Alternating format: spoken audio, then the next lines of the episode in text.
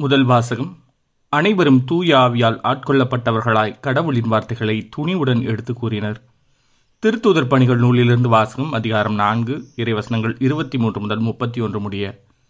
அந்நாள்களில் விடுதலை பெற்ற சீடர்கள் தங்களை சேர்ந்தவர்களிடம் வந்து தலைமை குருக்களும் மூப்பர்களும் தங்களுக்கு கூறிய யாவற்றையும் அறிவித்தார்கள்.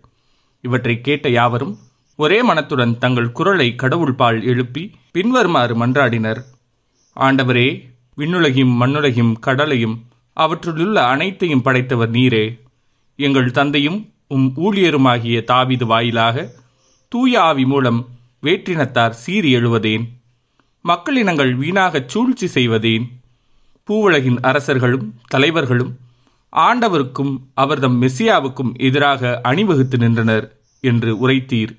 அதன்படியே இந்நகரில் உம்மால் அருள்பொழிவு பெற்ற உம் தூய ஊழியராகிய இயேசுவுக்கு எதிராக ஏரோதும் போந்தியு பிழாத்தும் பிற இனத்தவரோடும் இஸ்ரேல் மக்களோடும் ஒன்று திரண்டனர்.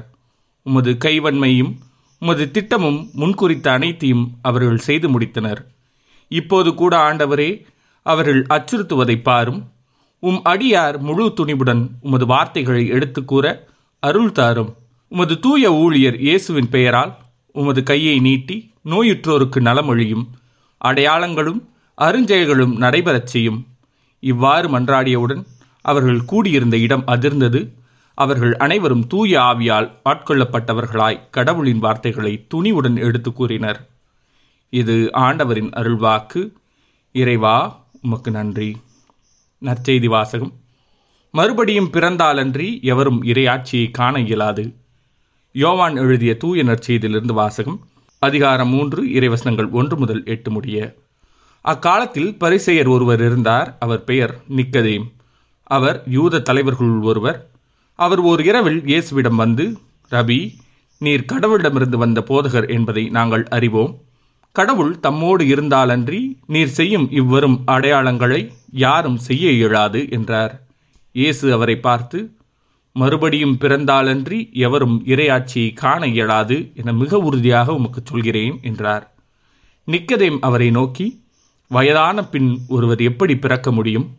அவர் மீண்டும் தாயின் வயிற்றில் புகுந்து பிறக்க முடியுமா? என்று கேட்டார். இயேசு அவரை பார்த்து ஒருவர் தண்ணீராலும் தூய ஆவியாலும் பிறந்தாலன்றி இறையாட்சிக்கு உட்பட இயலாது என்று மிக உறுதியாக உமக்கு சொல்கிறேன். மனிதரால் பிறப்பவர் மனித இயல்பை உடையவர் தூய ஆவியால் பிறப்பவர் தூய ஆவின் இயல்பை உடையவர். நீங்கள் மறுபடியும் பிறக்க வேண்டும் என்று நான் உமக்கு கூறியது பற்றி நீர் வியப்படைய வேண்டாம்.